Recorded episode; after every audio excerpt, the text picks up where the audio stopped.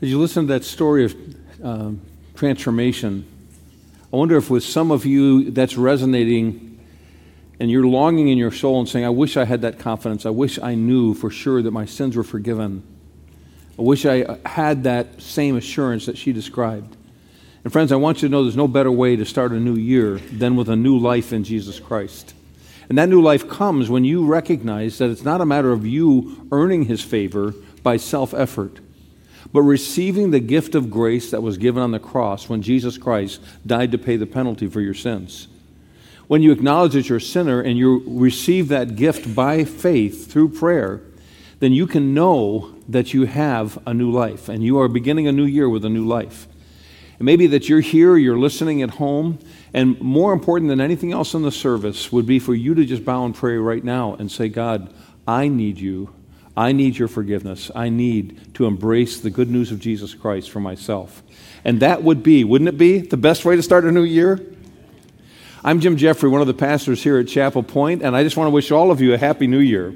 Good to have you here today, and we're excited about being able to uh, share with you as we begin this new year.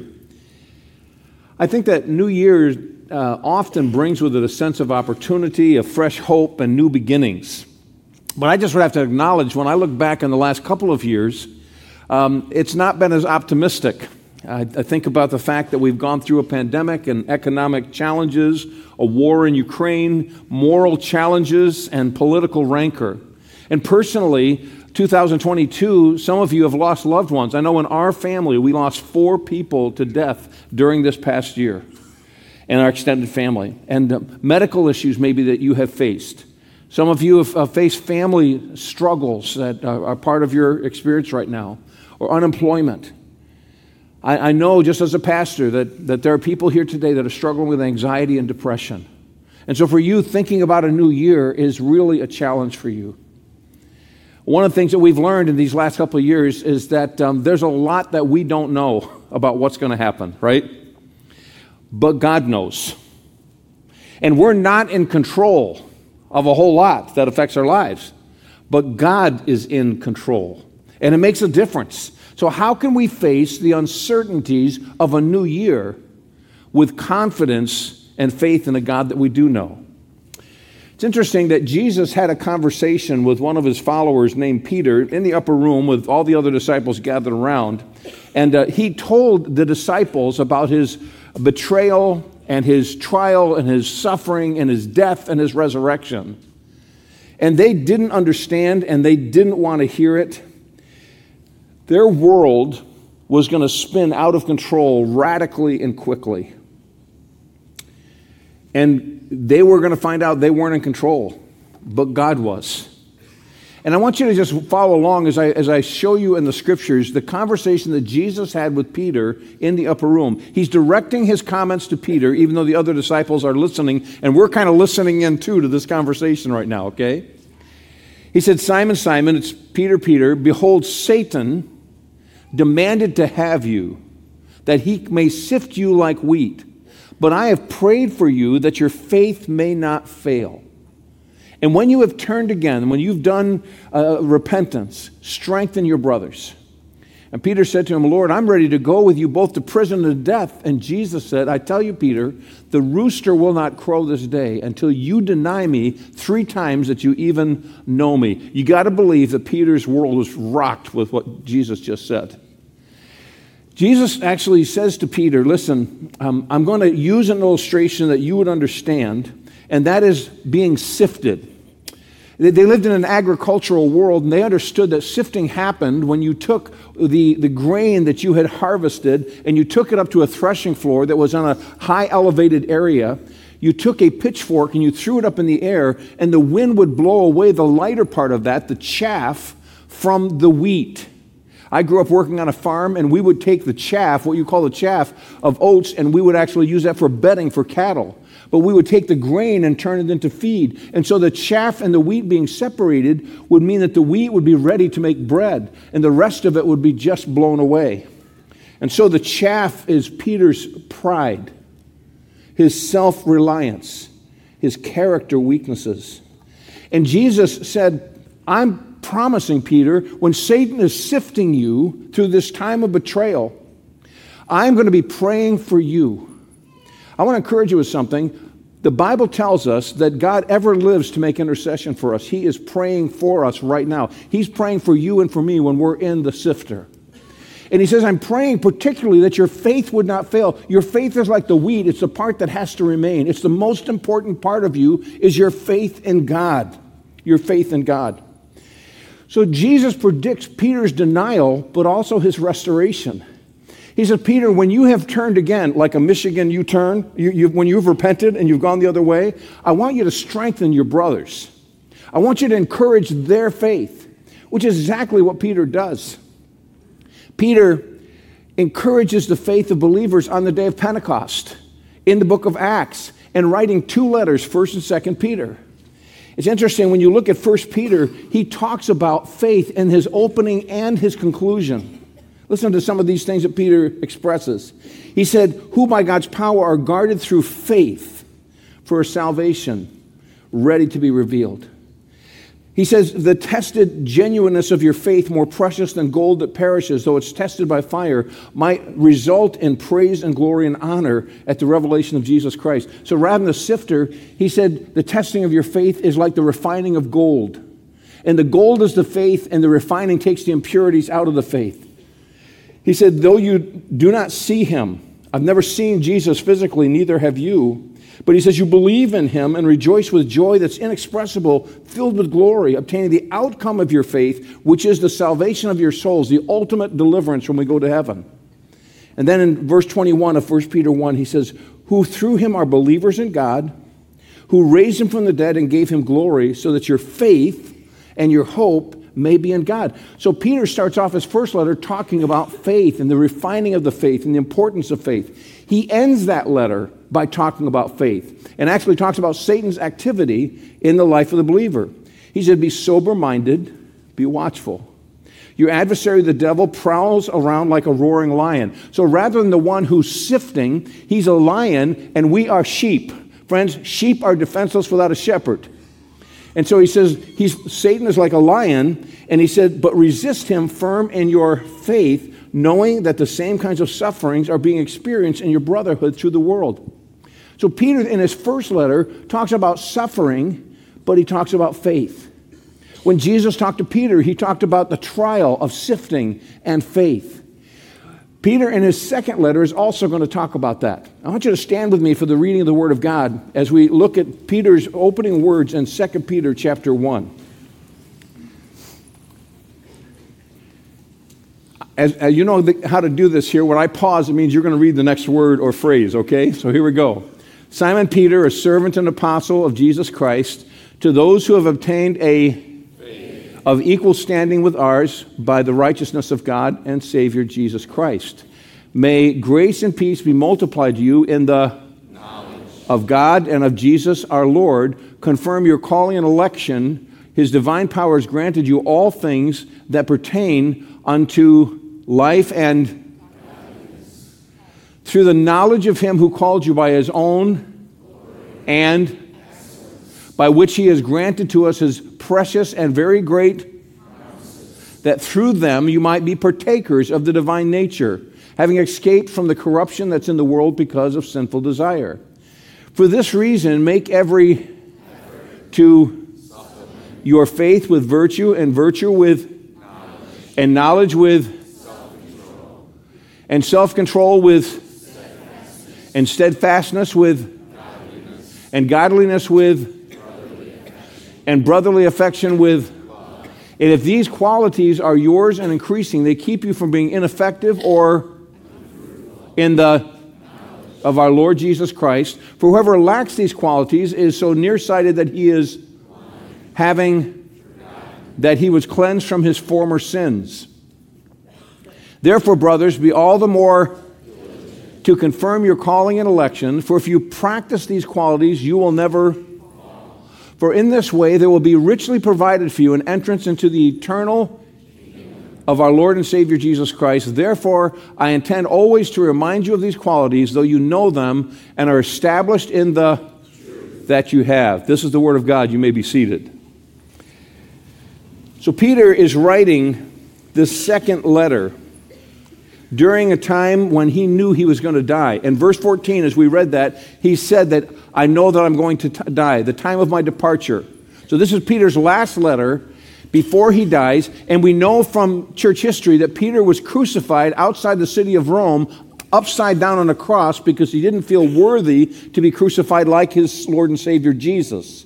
And Peter's talking about this trial that he's going through. And his purpose in this letter and what we just read is to fortify the faith of believers, to fortify your faith and to fortify my faith. And I can't think of a, a better thing in the beginning of a new year than to fortify our faith. Not knowing what's coming, knowing we're not in control, we need to fortify our faith. As we go through the sifter, as we go through the refining process, to have a faith that's going to stand in the midst of all of that. And so, as we, we think about what Peter went through, it's interesting. I, I wonder how many of you have already made at least one New Year's resolution. Not very many of you. There's still time. This is still New Year's Day, so you still got time to do that. You know, the interesting thing is New Year's resolutions are kind of interesting because only 9% of people that make them will keep them. 9% of people that will make a New Year's resolution will actually keep them. And many New Year's resolutions have to do with the person saying, I'm going to diet this year and lose the weight. I'm going to exercise this year, and I'm going to go to the doctor and get that appointment and get the tests I need to get done. Some of you need to make those kind of things in, uh, as your resolution. Well, in the same way with our faith, we need to learn how to feed our faith. We need to learn how to grow and exercise our faith, and we need to learn how to test our faith. And Peter addresses all of those three in this passage of Scripture. In verses 1 to 4, I want you to notice that Peter talks about feeding your faith. As you get down to verse 3, he talks about the promises of God. He uses the word, the precious promises. In verse 4, he's granted to us precious and very great promises. The word precious is used by Peter to speak of the shed blood of Jesus Christ of Christ as a precious cornerstone and how he is the, the, uh, even our trials, our faith is precious to God. So the promises of God are precious in that they're valuable, but they're also great in that they're immense in size. And what he's really saying here is that we need to feed our faith the Word of God. We need to feed our faith the Word of God. Someone said to me years ago as a young Christian, Feed your faith, and doubts will starve to death. Feed your faith, and doubts will starve to death. Well, how do we feed our faith? Friends, you feed your faith the Word of God. Paul in Romans 10 17 says, Faith comes by hearing, and hearing by the Word of God. He wrote to Timothy and said in 2 Timothy uh, 3:15, "From a child you've known the holy scriptures, which are able to make you wise unto salvation through faith that is in Christ Jesus." So here he's saying we need to have the promises of God. We need to feed our faith the promises of God. Jerry Bridges, an author that I've greatly appreciated, now home in heaven, wrote these words It is impossible to practice godliness without a constant, consistent, and balanced intake of the Word of God in our lives. It's impossible. So we need to feed our faith. Here's what he says When we feed our faith, we will experience God's power. Verse 3 we'll experience the power of God. How many of you would like to have more experience of the power of God in your life? The way to do that, friends, is to feed your faith. To feed your faith the Word of God. That's what he says. His divine power is given to us everything we need for life and godliness. That will tap into the grace of God for our life, that will tap into the grace of God for godliness if we feed our faith the promises of God. He says that ha- comes to us through his, the knowledge of him who called us to his glory and excellence. Last week, Pastor Joel was preaching about the glory of God. And friends, if we're going to glorify God, if we're going to enjoy the glory of God, it's going to be through the Word of God getting into us as we feed our faith, Scripture. We'll respond to God's call with glory and excellence. An amazing statement here. He said, through these promises in verse 4, you might become partakers of the divine nature. Now, let me tell you what that doesn't mean, and then I'll tell you what it doesn't mean. It doesn't mean you become God. It does mean you become more like Christ. It means that you take on the character qualities that are God's character qualities through the promises of God as you feed your faith. You know, I've noticed that there are some attributes or characteristics of God that I, God doesn't share with me. For instance, I've tried, but I've never been omnipresent. I'm limited to one place at one time. With all the time management and technology, I'm still limited to one place at one time. I'm not omnipotent. I can't do everything. I'm not omniscient. Even in this information age, I don't know everything. And I'm not sovereign. I'm not in control. But there are some attributes of God he shares with us. He says, Be holy because I am holy. He said, You're to love like I love. My grace is to be shown in your life, my compassion in your life, my mercy in your life. My righteousness needs to be lived out in you. How does that happen, that transfer of character into our lives? It happens through the promises of God. And then he says, we will, in that same way, will be able to escape the corruption that is in the world because of sinful desire. Some of you are struggling with temptation and with bondage to sin. And friends, I want to tell you, God has given you His word to liberate you and to cleanse you and to set you free. When Jesus was tempted three times, he quoted scripture three times.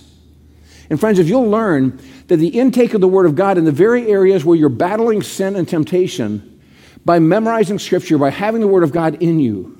So, one of the New Year's resolutions I want to encourage you to make, and plenty of you have got a lot of space in your, in your um, planner for New Year's resolutions, it sounds like, ought to be an intake of the Word of God. There's five spiritual practices as it relates to the Bible reading, listening, studying, memorizing, and meditating. Five spiritual practices in the Bible. And one of the things I want to suggest to you, you're here already listening to the Word of God, so you're accomplishing one of them, if you're tuned in, by the way, if you're really tuned in. Listening to the Word of God means someone else is doing the teaching and I'm receiving it and I'm gaining benefit from it. Reading the Word of God means I'm taking larger portions of Scripture and I'm having a conversation with God through prayer, asking God to show me something for my life and something to worship Him about. So, reading for me is bigger chunks, prayerfully, and then saying, God, who are you? What do you have for my life? And friends, I want, to, I want you to know if you will do that daily and have a plan for reading the Bible daily, you're going to find you're going to be feeding your faith. You're going to be feeding your faith. Studying the Bible is getting together with others and digging in. It's why we have equip classes, opportunities, and our essential classes to be able to help you study the Word of God and learn together with others so that you're feeding your faith as you study. And meditating in the Word of God is something you do because you are reading and studying and listening and memorizing. And you get a chance just to think about it and to reflect on it, to chew it up and digest it into your life. So here's the first thing I want to challenge you with you need to have a steady diet of intake of the Word of God intentionally. It was so encouraging after the first service, several people walked out and said, I'm going to do that. Matter of fact, one brother said, I've got a plan to read through the entire Bible this year. Friends, whatever your plan is, have one. Have one and follow it and let God speak to you through the Word of God this year. Feed your faith. Feed your faith. Secondly, grow your faith. Grow your faith. Just like exercise, you need to exercise your faith to be able to grow it, to fortify your faith. And Peter begins to talk then about character. He said, uh, first of all, make every effort in verse 5 to supplement your faith. Make every effort is the idea of being diligent, of being consistent with it. We all know that an exercise program requires some diligence, some consistency. He's saying we need to be consistent and growing out of our faith the character qualities he's going to talk about. And he says, listen, add to your faith or supplement your faith. Not that faith itself is lacking, but faith needs to be then the roots from which your character grows. You know, I've learned in spending enough time with God's people that some of you are characters, but we're talking about developing character, a little bit different. Developing character. What kind of character do we need to develop? He says, start with your faith, start with your trust and reliance on God. And then he says, add to your faith virtue. And virtue is moral uh, excellence, moral character. Virtue is the, the character quality of having your conscience being tuned by the Word of God so that you have a sensitivity to sin because of the fear of God in your life. It's, it's interesting to me, he doesn't say add to your faith knowledge first. Why? Because if you don't add to your faith moral virtue, you will not be able to gain the knowledge of God through His Word. So he's saying, deal with sin, deal with your conscience, adjust your conscience not to the culture around you, but to the spirit inside you. Adjust your conscience not to the philosophy of a world that's gone crazy, but to the Word of God that has truth to set you free. So, moral character. He said, then add to your moral character, add knowledge. Knowledge is not simply information. Let me give you a definition of what Peter means when he uses the word knowledge. He uses it several times in this passage. Knowledge is truth in the context of relationship. Knowledge is truth revealed by God, but in the context of relationship. In other words, it's not enough to simply know about God, we need to know God. Truth in the context of relationship. Jesus as a shepherd, I know my sheep and they know me. Truth in the context of relationship. So add to your faith moral excellence, moral excellence, knowledge. And then he says, add to that self control. Self control is the mastery of desires rather than your desires mastering you. Proverbs 25, 28 says that a man who does not have self control is like a city without walls, left defenseless. So, for some of you, you need to say, hey, I need to develop self control in my life, self discipline in my life in order to grow spiritually, in order to fortify my faith. By the way, as you're listening to these, I hope you're kind of keying in and saying, which is the one that God's challenging me about today for this new year that I need to be focusing on? Faith, virtue, knowledge, self control. The next one is steadfastness or perseverance, it's endurance under pressure. Friends, I wish I could promise you that 2023 was not going to be a year of stress for you. I can't make that promise. You know I can't. There's some stress we bring upon ourselves. I've been responsible of doing that to myself by overcommitting to things and doing that. No one else here has ever done that, I'm sure. But the kind of pressure Peter's talking about is a pressure that just comes from living life in this world. And steadfastness is the ability to endure under stress, under pressure, because of your character. And so steadfastness is that endurance of saying, I'm not going to quit, I'm not going to cut out, I'm going to continue to follow Christ even when it goes gets tough. Then he says, add to your steadfastness godliness. What is godliness? Godliness is a life that is centered on your relationship with the true and living God. It means you remove from your heart every other idol, every false God, and that God Himself is at the center of your life. That your perspective and your values and your decision making are all come from that relationship with God. That's godliness. Godliness is a God centered life. That's what it is. And friends, if you want to have joy, live a God centered life, godliness. He then says, add to your godliness brotherly kindness or brotherly affection. That's actually the word Philadelphia. Now, friends, I used to live near Philadelphia. I've been there many times, and it's, it's uh, called the city of brotherly love. But if you spent much time there, it's more like the city of brotherly shove. I mean, it really is. But sorry, anybody here from Philadelphia, I just want to tell you that's true of Philadelphia. What other football team in the NFL has a brand new stadium, Monday Night Football, and they're booing their home team? Only in Philadelphia could that happen. Okay? But brotherly love is the need and the relationship we have with one another in the body of Christ. That's what it's talking about. Friends, that's why small groups matter. You gather together with 12 or 14 other people and you do life together and you pray together and you learn together and you support one another and you care for one another and you serve together. And friends, some of you aren't yet in a small group. And I want to just challenge you that ought to be one of the commitments you make in 2023 to say, I'm going to band together with brothers and sisters in Christ to be able to do life with them and you talk to uh, Pastor Andrew Dodd, and he will be glad. We have 103 small groups right now in our church, but we will make new ones for you. We will, because it matters to us that you do life. Friends, your Christian life is personal, but it's not private. You need other people. And I'll tell you, the testimonies coming out of small groups in this church about how lives are being changed and the kind of fellowship that is happening there, living out to one another's, that's brotherly love. And the last one, he said, is love. This is, this is that agape love, that sacrificial love, which is the opposite of selfishness. And in the Bible, every list of Christian character, it, it, that's the apex. Jesus said the greatest commandment is to love the Lord your God with all your heart, with all your soul, with all your might, and love your neighbor as yourself. In every place you find a list of Christian character. 1 Corinthians 13, the love chapter, all those character qualities are there. You look at the fruit of the Spirit in Galatians 5. Love is the starting point of that. You look in Colossians 3 or Ephesians 4, it's, it's, it's there. Love is the apex. In other words, if you love God and love others, you, all these other qualities will show up in your life.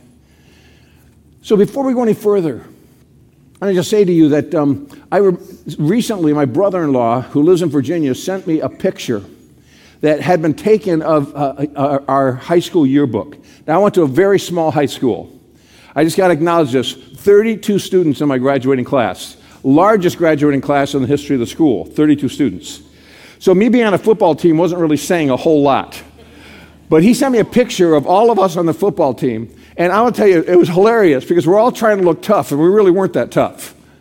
But, but then I sent him back some pictures, uh, some pictures of uh, my senior year football team, and, and actually some pictures of him making a tackle, and pictures of me as a, as a two miler. And we just had a lot of laughs about those pictures. But I want to tell you one thing I do remember that we took seriously is the conditioning and the preparation, the sprints, the weight training, the, the, the blocking tr- practice.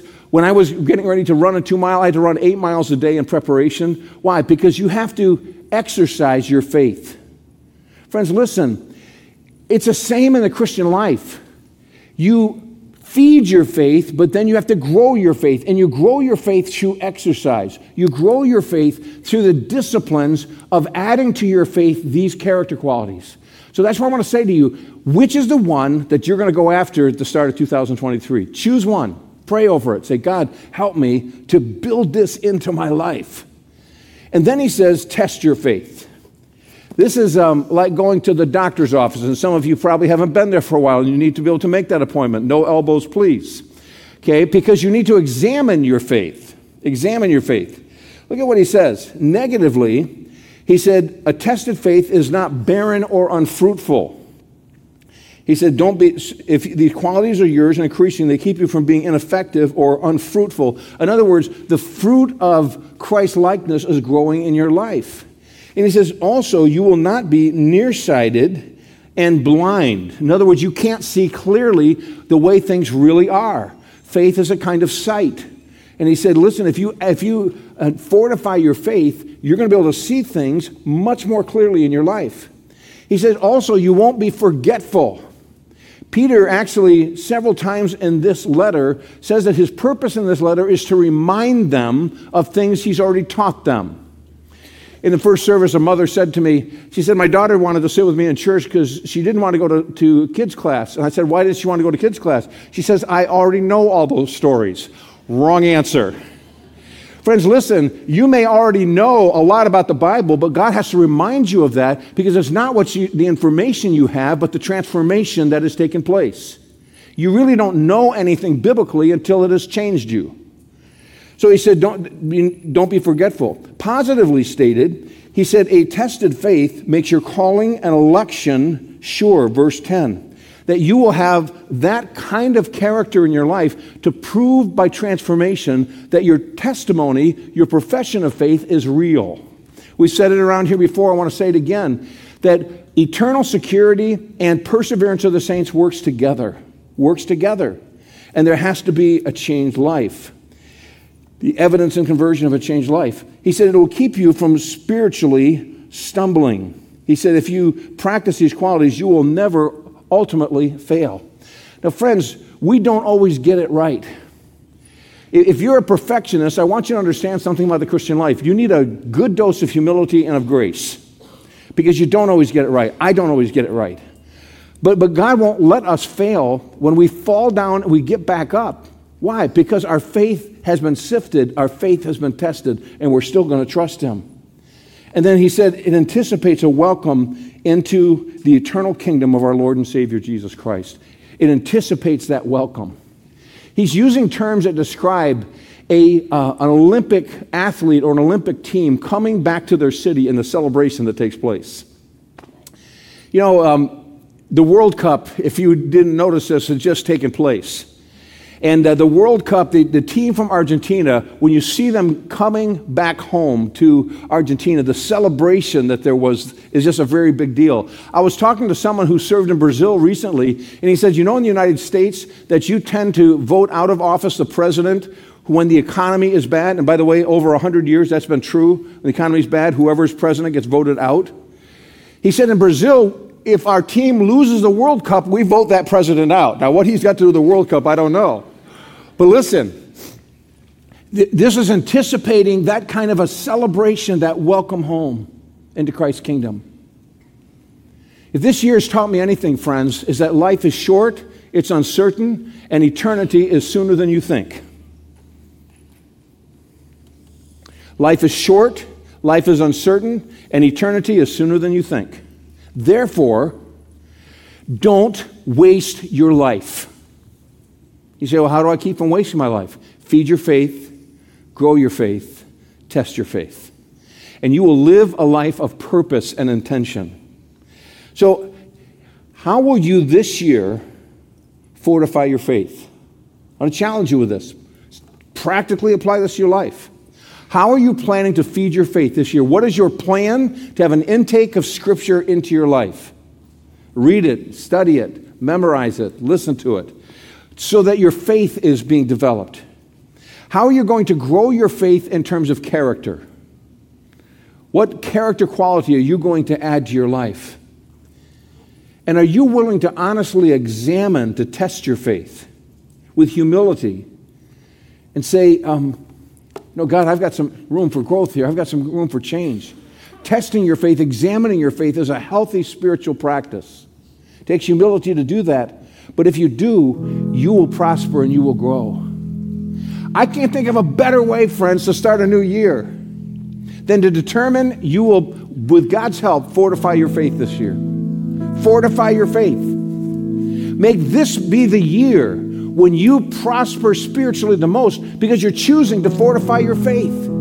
Friends, as I've been digging into this, weeks coming up to this message, I'll tell you, God's spoken to me through this about where I need to fortify my faith. And I'm, I've got a running start already in 2023. I want you to join me. A running start. I got a plan to feed my faith this year. I've identified some character qualities I need to work on this year. And I'm willing to have God examine and test my faith because I want to, in humility, say, God, here's an area where I'm blinded. Here's an area where I'm not fruitful. I need to really cooperate with you in this. How about you? Are you ready for 2023 to say, This is a year when I want to fortify my faith? Father in heaven, I pray over my brothers and sisters in Christ right now. I pray that God, no matter what 2022 has been in their life, standing on the threshold of a new year, a new week, a new day. May we be intentional in fortifying our faith. May we feed our faith. May we grow our character. May we test our faith. God, as they do that, I pray, Father, for those that are here that have yet come to true faith in Christ. God, may this be the year. May this even be the day when the gospel of Jesus Christ explodes in their life and all of its transforming power for his glory and for their good. In Jesus' name.